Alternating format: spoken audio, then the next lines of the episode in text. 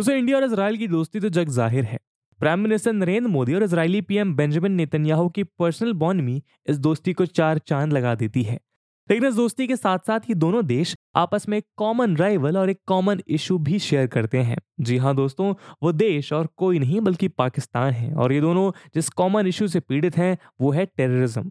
हाल ही में इंडिया और इसराइल के बीच ये दोनों ही मुद्दे एक बार फिर स्ट्रॉन्ग इरिटेंट्स बनकर सामने आए हैं। कुछ दिन पहले आपने एक खबर सुनी होगी कि इसराइल ने जम्मू और कश्मीर में एग्रीकल्चर के 2 सेंटर ऑफ एक्सीलेंस स्टैब्लिश करने की बात की है। इन सेंटर्स को इंडो इसराइल एग्रीकल्चर प्रोजेक्ट के अंतर्गत तैयार किया जाएगा। आपको बता दें कि कुछ दिन पहले इंडिया में मौजूद इसराइली एम्बेसी के एग्रीकल्चर अटैचे यार एशल ने जम्मू कश्मीर के एग्रीकल्चर प्रोडक्शन डिपार्टमेंट के additional chief secretary Atal Dullu से मुलाकात की। इस मीटिंग में इजरायली ऑफिशियल्स ने अपने इस इंटरेस्ट को इंडियन ऑफिशियल्स के साथ साझा किया। इसके लिए एशल ने last week India Pakistan border पर पड़ने वाले एग्रीकल्चरल फार्म्स का दौरा भी किया। यार एशल का कहना है कि जम्मू और कश्मीर के पास इमेंस पोटेंशियल है और इजराइल एक प्रॉस्परस जम्मू एंड कश्मीर चाहता है, इसलिए वो इजराइल की एडवांस टेक्नोलॉजी जम्मू कश्मीर के फार्मर्स के साथ साझा करना चाहते हैं। लेकिन शायद ये news Pakistan based terror outfits resistance front को पसंद नहीं आई। इस आउटफिट को लश्कर तैयबा का शेडो आउटफिट बताया जाता है। इस न्यूज़ के पब्लिश होने के बाद उन्होंने जम्मू एंड कश्मीर में मौजूद इजरायली एसेट्स को टारगेट करने की धमकी दी है। और तो और उन्होंने ये भी कहा कि जो भी इजरायली प्रोजेक्ट के लिए लैंड प्रोवाइड कराएंगे उनको इस ग्रुप के टेरर का सामना करना होगा। तो आखिर यहाँ चल क्या रहा है? इजराइल और इंडिया के इन प्रोजेक्ट्स के बीच आखिर पाकिस्तान इतना परेशान क्यों हो रहा है? क्या पीओके में इजराइल की एक्टिव इन्वॉल्वमेंट इंडिया के लिए बेनिफिशियल हो सकती है? और तो और इस डेवलपमेंट के बाद पाकिस्तानी मीडिया ये भी रिपोर्ट कर रही है कि कतर में इंडियन नेवी के ऑफिशियल्स इजराइल के लिए स्पाइंग करते हुए पाए गए हैं। हालांकि कतर या इंडियन गवर्नमेंट की ओर से इस अरेस्ट के पीछे का रीजन क्लियर नहीं किया गया है, लेकिन पाकिस्तान द्वारा लगाए गए एलिगेशंस एकदम इलॉजिकल है, क्योंकि इजराइल और कतर आपस में स्टेबल रिलेशन साझा करते हैं और इसलिए इजराइल को वहां पर स्पाइंग करने का बहुत सब्सटेंशियल बेनिफिट नहीं है। खैर दोस्तों, कतर के केस में रीजन जो भी हो, लेकिन यहाँ एक सवाल ये उठता है कि आखिर पाकिस्तान इंडिया और इजराइल की फ्रेंडशिप से इतना परेशान क्यों है? आज की वीडियो में हम इंडिया, पाकिस्तान और इजराइल के रिलेशनशिप के इन्हीं कॉम्प्लिकेटेड डायनेमिक्स को आसान भाषा में डिकोड करने की कोशिश करेंगे। लेकिन उससे पहले मैं आपको बता दूं कि इस वीडियो की इंपॉर्टेंस यूपीएससी मेंस के जीएस2 के आईआर सेक्शन के लिहाज से काफी ज्यादा इंपॉर्टेंट है और साथ ही साथ जीएस3 के इंटरनल सिक्योरिटी के लिए भी। इसके बारे में हम वीडियो के अंत में और भी बात करेंगे, पर फिलहाल के लिए अपने डिस्कशन को हम आगे बढ़ाते हैं। दोस्तों, आइए सबसे पहले पीओके में हुए कुछ रीसेंट डेवलपमेंट्स पर नजर डालते हैं। हाल ही में हमने देखा था कि डिफेंस मिनिस्टर राजनाथ सिंह जी शौर्य दिवस के मौके पर जम्मू एंड कश्मीर में मौजूद थे। इस दौरान उन्होंने यहाँ लोगों के साथ गिलगित बाल्टिस्तान और पीओके को लेकर एक बेहद स्ट्रॉन्ग मैसेज साझा किया। इसमें उन्होंने कहा कि जब से इंडिया ने जम्मू कश्मीर से आर्टिकल 370 को हटाया है, उसी के साथ इंडिया ने एक नई और बेहद क्रूशल जर्नी की शुरुआत की है और इस जर्नी को लगाम तभी दी जाएगी जब इंडिया गिलगित बाल्टिस्तान और पाकिस्तान ऑक्युपाइड कश्मीर को अपने साथ यूनाइट कर लेगा। उन्होंने कहा कि इस रीजन में पाकिस्तान का इलीगल ऑक्यूपेशन ज्यादा लंबे समय तक नहीं चल पाएगा। पीओके इंडिया का हिस्सा था, है और हमेशा रहेगा। जम्मू कश्मीर और लद्दाख में चल रहा हाई स्केल डेवलपमेंट आज इस रीजन को नई ऊंचाइयों पर लेकर जा रहा है। वहीं दूसरी ओर पीओके में लोग एक बहुत बुरे दौर से गुजर रहे हैं, हम उनके पेन को फील कर सकते हैं। जम्मू और कश्मीर में इंडिया के प्रोग्रेसिव स्टेप्स बस एक छोटी सी शुरुआत है। पीओके के लोग भी जल्द ही इस कामयाबी का हिस्सा बन जाएंगे, हमें बस धैर्य रखना होगा। दोस्तों, पीओके के ऊपर जम्मू कश्मीर में खड़े होकर इतनी क्लियर और स्ट्रांग स्टेटमेंट्स पहले शायद ही किसी इंडियन लीडर के द्वारा दी गई थी। डिफेंस मिनिस्टर की इन स्टेटमेंट्स के कुछ ही दिनों बाद Chinar corps commander lieutenant general ADS Ahuja ने भी कहा कि आज इंडियन आर्मी किसी भी डिसीजन के लिए फुली प्रिपेयर्ड है और एक बार यदि ये ऑर्डर्स दे दिए गए तो फिर वापस मुड़ने का कोई सवाल नहीं होगा।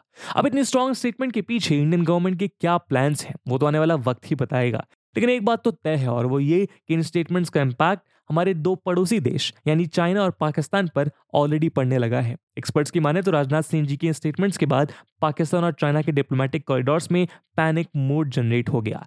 हाल ही में आपको ध्यान होगा कि पाकिस्तान के पीएम शहबाज शरीफ भी चाइना के दौरे पर गए हुए थे। यहाँ पर उनकी चाइनीज प्रेसिडेंट शी जिनपिंग के साथ घंटों बात हुई, लेकिन इन टॉक्स के बाद Chinese president Xi Jinping, Chinese premier Leica Chiang और पाकिस्तानी पीएम शहबाज शरीफ इकोनॉमी या ट्रेड जैसे मुद्दों पर नहीं बल्कि अपने कश्मीर ऑब्सेस्ड स्टेटमेंट्स के साथ बाहर आए। इन स्टेटमेंट्स में कश्मीर और सीपीईसी को लेकर उनकी नर्वसनेस साफ झलक रही थी।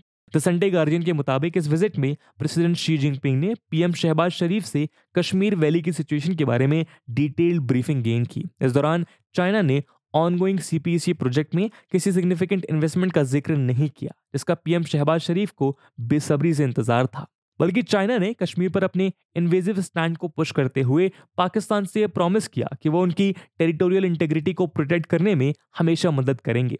इससे यह साफ था कि वो पाकिस्तान द्वारा इलीगली ऑक्युपाइड पीओके की तरफ ही इशारा कर रहे हैं। इस दौरान उन्होंने पाकिस्तान के ऊपर पीओके रीजन में सीपीईसी पर काम कर रहे चाइनीज नेशनल्स की सेफ्टी को इंश्योर करने पर भी जोर दिया। एक्सपर्ट्स की माने तो शी जिनपिंग के द्वारा इस मीट में बार बार पीओके को मेंशन करना इंडिया को सिग्नल देने का काम कर रहा था। खैर, जहां एक तरफ चाइना और पाकिस्तान मिलकर पीओके रीजन में ट्रबल्स क्रिएट करने की तैयारी कर रहे थे, वहीं दूसरी ओर इंडिया के ऑल वेदर फ्रेंड रशिया ने इस इशू पर एक इंटरेस्टिंग डेवलपमेंट को अंजाम दिया। हुआ यूं कि हाल ही में यूएस के एक डिप्लोमेट ने पीओके में एक कंट्रोवर्शियल विजिट को अंजाम दिया। इसके बाद इंडिया के सपोर्ट में आकर रशिया ने इस पर सिग्निफिकेंट स्टेप लिया। रशिया की स्टेट मीडिया स्पुतनिक ने अपनी वेबसाइट पर एससीओ कंट्रीज को एक मैप पर शो करते हुए एक इंफोग्राफिक पोस्ट किया। जाहिर है कि इस मैप में इंडिया भी मार्क था। अब यहाँ जिस चीज ने दुनिया की अटेंशन कैप्चर की वो था पीओके का स्टेटस। इस मैप में रशिया ने पीओके को क्लियरली इंडियन बॉर्डर्स के अंदर शो किया। और तो और इस मैप में अक्साई चिन्ह और अरुणाचल प्रदेश के कई हिस्से जिनको चाइना अपना पार्ट बताता है वो भी क्लियरली इंडियन मैप के अंदर इनकॉर्पोरेट किए गए। ये तो रशिया ने पहले भी कई बार पीओके के इशू पर पाकिस्तान का साथ देने से इनकार किया है, लेकिन यहाँ आपको याद दिला दें कि चाइना भी एससीओ का एक मेन मेंबर है और ऐसे में इस मैप को रशिया के द्वारा पब्लिश करना इंडिपेंडेंट इंडिया की हिस्ट्री में एक बेहद सिग्निफिकेंट स्टेप बताया जा रहा है। खैर दोस्तों, कुल मिलाकर इन सभी इवेंट से आप पीओके में चल रहे रिसेंट डेवलपमेंट्स और उन पर एक्सटर्नल पार्टीज के इन्फ्लुएंस को समझ गए होंगे। तो आइए अब अपने मेन इशू पर वापस आते हैं। हमारा सवाल ये है कि आखिर इजराइल इस इशू पर इंडिया की हेल्प कैसे कर सकता है। तो दोस्तों, इस चीज को सबसे पहले पाकिस्तान और इजराइल की बिटर रिलेशनशिप से डिकोड किया जा सकता है। क्या आप जानते हैं कि पाकिस्तान के पासपोर्ट पर केवल एक कंट्री को छोड़कर आप किसी भी देश का वीजा लगा सकते हैं? जी हाँ, आपने सही पहचाना, वो देश है इजराइल। अगर आप पाकिस्तानी पासपोर्ट को उठाकर पढ़ें तो उस पर साफ शब्दों में लिखा है कि this passport is valid for all the countries of the world except Israel. यानी आज तक पाकिस्तान दुनिया में केवल इजराइल देश को रिकॉग्नाइज नहीं करता है। इससे आप इनकी रिलेशनशिप का अंदाजा लगा सकते हैं। 1981 में पाकिस्तानी प्रेसिडेंट जियाउल हक ने कहा था कि पाकिस्तान और इजराइल दोनों ही आइडियोलॉजिकल कंट्रीज हैं। पाकिस्तान इस्लाम की आइडियोलॉजी पर बेस्ड है और इजराइल जूडियज्म की। लेकिन फिर भी ये दोनों देश एक दूसरे को देखना पसंद नहीं करते हैं। असल में ये दोनों आपस में एक बेहद ट्रिकी रिलेशनशिप शेयर करते हैं। इसकी शुरुआत इन दोनों देशों के बर्थ के साथ हो गई थी। जब 1948 में इजराइल एस्टैब्लिश हुआ था, उसके लिए सबसे बड़ी प्रॉब्लम थी इंटरनेशनल रिकॉग्निशन। लेकिन इस प्रॉब्लम को यूएस प्रेसिडेंट हैरी ट्रूमैन द्वारा काफी हद तक सॉल्व कर दिया गया। यूएस के रिकॉग्निशन के बाद बहुत सी वेस्टर्न कंट्रीज ने उसको फॉलो किया और इजराइल को एक सोवरन स्टेट के रूप में रिकॉग्नाइज किया गया। लगभग उसी दौरान पाकिस्तान ने कश्मीर पर अटैक कर दिया और पीओके को ऑक्युपाई कर लिया। लेकिन वो कभी भी अपनी इस इलीगल और फोर्स ऑक्यूपेशन के लिए लेजिटिमेसी गेन नहीं कर पाया। खैर 1948 में इजराइल के first PM David Ben Gurion ने पाकिस्तान के फाउंडर मोहम्मद अली जिन्ना को एक टेलीग्राम लिखते हुए दोनों देशों के बीच डिप्लोमेटिक रिलेशन स्टैब्लिश करने की बात की।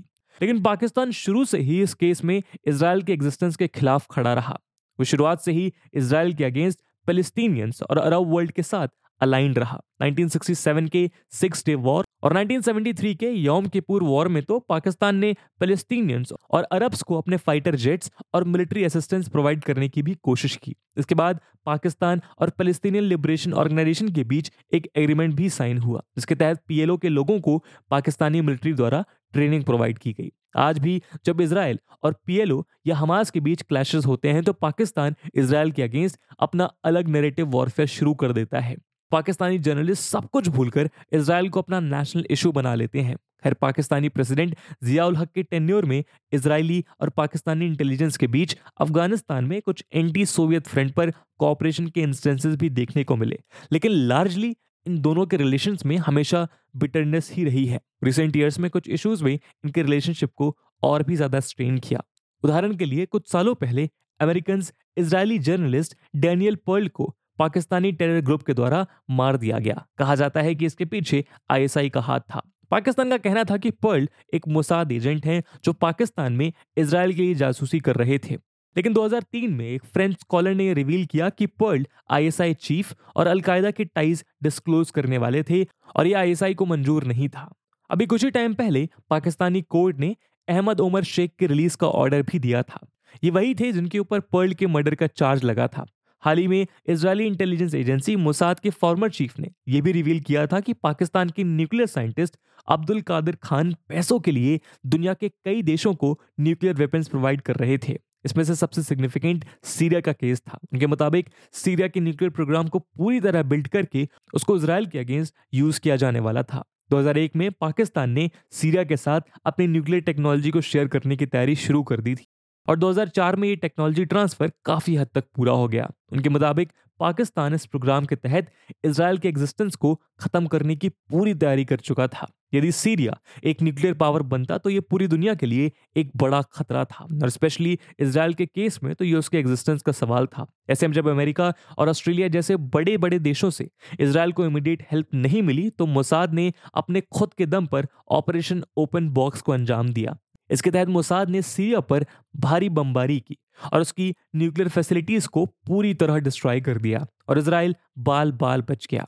तो इस पूरे सिनेरियो से आप देख सकते हैं कि पाकिस्तान और इजरायल शुरू से ही कितने स्ट्रेन रिलेशनशिप शेयर करते आ रहे हैं। पाकिस्तान का कहना है कि यदि वो इजरायल को रिकॉग्नाइज कर लेता है तो उसको पीओके से अपना कंट्रोल गिव अप करना होगा, क्योंकि यूएन में वो अक्सर कश्मीर इशू को फिलिस्तीन से जोड़कर पेश करते हैं और इसीलिए वो इजरायल को लेकर इतना फ्रस्ट्रेटेड रहता है। इसके अलावा कुछ समय पहले जब इजरायल और यूएई ने अपने रिलेशंस नॉर्मलाइज करने के लिए हिस्टोरिक अब्राहम अकॉर्ड साइन किए, तब पाकिस्तान में डिबेट एक बार फिर चल पड़ी। एक तरफ इस रिकॉर्ड को लेकर कराची में मास प्रोटेस्ट देखने को मिल रहे थे तो वहीं दूसरी तरफ ये डिबेट चल रही थी कि क्या पाकिस्तान को इजरायल को अब रिकॉग्नाइज करना चाहिए या फिर नहीं। लेकिन तत्कालीन पीएम इमरान खान ने कहा कि उनको कोई फर्क नहीं पड़ता कि बाकी कंट्रीज क्या करती हैं, पाकिस्तान इजरायल को तब तक रिकॉग्नाइज नहीं करेगा जब तक इजरायल फिलिस्तीनियंस को उनकी सेटलमेंट्स का राइट्स नहीं दे देते। दोस्तों, पाकिस्तान के आम लोग भी इजरायल के लिए इतनी ज़्यादा हेट्रेड रखते हैं कि उनके देश में अगर कोई भी गलत चीज़ हो रही हो तो उसका जिम्मेदार वो यहूदियों को बताते हैं। पाकिस्तान में कुछ भी गलत होता है तो उसके पीछे वो ज्यूइश कॉन्स्पिरेसी को ही जिम्मेदार ठहराते हैं। इसके बाद अगर किसी का भी नंबर आता है तो वो है हिंदू या फिर रॉ एजेंट्स। ऐसे में कुछ स्कॉलर्स पाकिस्तान की प्रेजेंट कंडीशन को देखते हुए ये भी कहते हैं कि इजरायल को रिकॉग्नाइज करने से पहले उसको खुद को रिकॉग्नाइज करना होगा। कह रहे हैं आपको बता दें कि जब से पाकिस्तान में शहबाज शरीफ की गवर्नमेंट आई है तब से इस इक्वेशन में भी एक नया ट्विस्ट आया है। हाल ही में पाकिस्तान की एक बिजनेस डेलीगेशन इजरायल के प्रेसिडेंट से मिलने के लिए गई। इसको उनके प्रेसिडेंट द्वारा ही सोशल मीडिया पर पोस्ट किया गया। जाहिर है कि ये visit former PM Imran Khan को बिल्कुल पसंद नहीं आई। इससे उनके फॉरेन कॉन्स्पिरेसी वाले क्लेम को और भी ज्यादा क्रेडिबिलिटी मिल गई। उन्होंने कहा कि शहबाज शरीफ की गवर्नमेंट अमेरिका के प्रेशर में आकर ये सब कर रही है। हालांकि पाकिस्तान के इकोनॉमिक सिचुएशन को देखते हुए अमेरिका के प्रेशर की बात तो लाजमी है, किंतु अब इजरायल को लेकर पाकिस्तान के माइंड में क्या चल रहा है ये जानने के लिए हमें अभी इंतजार करना होगा। पाकिस्तान के जो लोग इजरायल और पाकिस्तान के रिलेशंस का सपोर्ट करते हैं वो इसका सबसे बड़ा रीजन इजरायल और इंडिया की क्लोज रिलेशनशिप भी बताते हैं। उनका कहना है कि यदि पाकिस्तान और इजरायल आपस में अपने रिलेशंस नॉर्मलाइज कर लेते हैं तो वो अपने पीओके के स्टैंड को मजबूत कर सकते हैं, किंतु इंडिया और इजरायल की फ्रेंडशिप को देखकर पाकिस्तान का ये सोचना थोड़ा इलॉजिकल लगता है। ऐसा क्यों? आइए देखते हैं। दोस्तों, इंडिया और इजरायल की फ्रेंडशिप के बारे में तो ऑलरेडी हम सब जानते ही हैं। रशिया के बाद इजरायल आज की डेट में इंडिया का सबसे क्रेडिबल एलाई माना जाता है। इस फील्ड के एक्सपर्ट्स कहते हैं कि दोनों के जैसी फ्रेंडशिप दुनिया के किसी भी और दो देशों के बीच शेयर नहीं की जाती है। हाल ही में दोनों ने अपने रिलेशंस की 30th एनिवर्सरी भी सेलिब्रेट की है। 23 जनवरी 1992 को इंडिया ने फॉर्मली इजरायल के साथ अपने डिप्लोमेटिक रिलेशनशिप एस्टैब्लिश किए। माना कि इस फ्रेंडशिप को कैपिटलाइज करने में इंडिया को बहुत ज्यादा समय लग गया, लेकिन जब से इंडिया ने इजरायल में अपने डिप्लोमेटिक रिलेशंस एस्टैब्लिश किए हैं तब से दोनों ने पीछे मुड़कर नहीं देखा। अटल बिहारी वाजपेयी की गवर्नमेंट में इंडिया और इजरायल की रिलेशनशिप पहली बार बहुत तेजी से मजबूत हुए। अब तक इंडियन लीडर्स इजरायल फलस्तीन के बीच एक इक्विलिब्रियम एस्टैब्लिश नहीं कर पा रहे थे। वो इजरायल को हमेशा फलस्तीन इशू के प्रिज्म से देखते रहे, लेकिन करंट लीडरशिप ने अपने इस प्रिज्म को साइड में रखकर इजराइल के साथ अपने एक्टिव स्ट्रैटेजिक और पॉलिटिकल रिलेशनशिप्स बिल्ड किए। 2017 में पीएम मोदी इजराइल जाने वाले पहले इंडियन पीएम बने। 2018 में प्राइम मिनिस्टर बेंजामिन नेतन्याहू भी इंडिया में एक ऑफिशियल विजिट पर आए। इन विजिट के दौरान दुनिया के सामने पीएम मोदी और बेंजामिन नेतन्याहू की बॉन्ड में खूब वायरल हुई। इन दोनों की फ्रेंडशिप दोनों देशों के डायनेमिक्स को एक नए लेवल पर लेके गई। हाल ही में इजराइल में एक बार फिर इलेक्शंस हुए जिसमें बेंजामिन नेतन्याहू एक बार फिर से इजराइल के पीएम बने। उनकी इस विक्ट्री के बाद भी सोशल मीडिया पर बेंजामिन नेतन्याहू और पीएम मोदी की दोस्ती और उनके स्ट्रॉन्ग केमिस्ट्री की चर्चा वायरल होने लगी। लेकिन दोस्तों, इंडिया और इजराइल के रिलेशंस मोदी नेतन्याहू की फ्रेंडशिप के परे भी स्ट्रेच होते हैं। हाल ही में डॉक्टर एस जयशंकर ने अपने एक स्पीच में कहा था कि दुनिया में एकमात्र ऐसा कोई देश है जहां ज्यूज का कभी परसिक्यूशन नहीं हुआ, तो वो केवल इंडिया है। यही कारण है कि दोनों के रिलेशंस नेचुरली इतने स्ट्रांग हो जाते हैं। इसके अलावा defence, counter terrorism, intelligence sharing, startups और साइबर टेक्नोलॉजी जैसी फील्ड्स में भी आज दोनों बेहद एक्टिव रिलेशंस शेयर करते हैं। 1990s के कारगिल वॉर से लेकर पिछले कुछ सालों में हुई सर्जिकल स्ट्राइक में इजरायली वेपन्स का यूज इंडिया के लिए इन वेपन्स की अहमियत को साफ बयां करता है। रशिया के बाद इजरायल इंडिया में डिफेंस का सबसे बड़ा एक्सपोर्टर भी है। आज ये दोनों डिफेंस इक्विपमेंट्स और डिफेंस टेक्नोलॉजी की शेयरिंग में एक्टिवली कोलाबरेट करते हैं। इजरायल इस फ्रंट पर इंडिया के आत्मनिर्भर भारत अभियान को भी सपोर्ट कर रहा है। यहाँ गौर करने वाली बात यह है कि ये रिलेशंस केवल इंडिया और इजरायल के आपसी रिलेशंस के लिए सिग्निफिकेंट नहीं है, बल्कि इंडिया और इजरायल के राइवल्स को बड़े लेवल पर अफेक्ट करती है। साइबर टेक्नोलॉजी और डिफेंस इंफ्रास्ट्रक्चर के फील्ड में इंडिया और इजरायल का एक्टिव कोऑपरेशन पाकिस्तान और चाइना को बेहद परेशान करता है। इसका बेस्ट एग्जाम्पल हमें हाल ही में देखने को मिला, जब इंडिया और इजरायल वेस्टर्न क्वाड यानी I2U2 में एक साथ जुड़े, तब इसके रिस्पॉन्स में चाइना और पाकिस्तान ईरान और टर्की के साथ एक्टिव पार्टनरशिप का स्कोप ढूंढने लगे। खैर, अगर पिछले कुछ सालों के इवेंट्स को ट्रेस किया जाए तो हम कह सकते हैं कि इंडिया और इजरायल के परसेप्शन पहले से बहुत बदले हैं। उन्होंने अपनी प्रायोरिटीज रियलाइज की हैं, इंटरेस्ट कन्वर्ज हुए हैं और इसीलिए ये दोनों आज इतने स्ट्रांगली कोलैबोरेट कर पाते हैं। कुल मिलाकर इनके बायलैटरल रिलेशंस का रिपोर्ट कार्ड एक पॉजिटिव ट्रैजेक्टरी शो करता है। इस रिलेशनशिप का एक स्ट्रांग एविडेंस हमने पैंडेमिक के दौरान भी देखने को मिला। इस बीच दोनों देशों के बीच रुपीज 880 करोड़ वर्थ के वेपन्स की डील साइन हुई। इंडियन डिफेंस मिनिस्ट्री ने इजराइल से 16,479 लाइट मशीन गन्स परचेज की। इंडियन फ्रंटलाइन ट्रूप्स की कैपेसिटी को एनहांस करने के लिए इन मशीन गन्स को बेहद जरूरी बताया गया। इस बीच आपको याद होगा कि इंडिया ने जेनरिक ड्रग्स और उनके इंग्रेडिएंट्स के एक्सपोर्ट्स पर बैन लगा दिया था, लेकिन इजरायली पीएम के एक सिंगल फोन कॉल की रिक्वेस्ट पर न्यू दिल्ली ने मेडिसिंस और मास्क की क्रूशल सप्लाई से अपने बैन को रिमूव कर दिया। इस दौरान इंडिया और इजरायल के बीच मेडिकल टेक्नोलॉजी का ट्रांसफर और एक दूसरे के सिटीजन्स की सेफ्टी भी प्रायोरिटी के साथ इंश्योर की गई। दोस्तों, पैंडेमिक के दौरान हुए ये सभी इवेंट्स तो केवल एक क्राइसिस में इन दोनों देशों के कलेक्टिव रिस्पॉन्स का एक उदाहरण है। और अगर हम शुरुआत में डिस्कस किए गए इवेंट्स और इन रिलेशंस को रिलेट करें तो हम समझ सकते हैं कि ये फ्रेंडशिप आगे चलकर पीओके में इंडिया के प्लान्स को कैपिटलाइज करने में भी बेहद मददगार साबित हो सकती है। और अगर ऐसा होता है तो ये इस रीजन की सिक्योरिटी के लिए भी एक विन विन सिचुएशन साबित होगी। दोस्तों, इस मुद्दे पे आपका क्या ओपिनियन है, एंड दैट रियली मैटर्स, वो कमेंट सेक्शन में जरूर बताइएगा।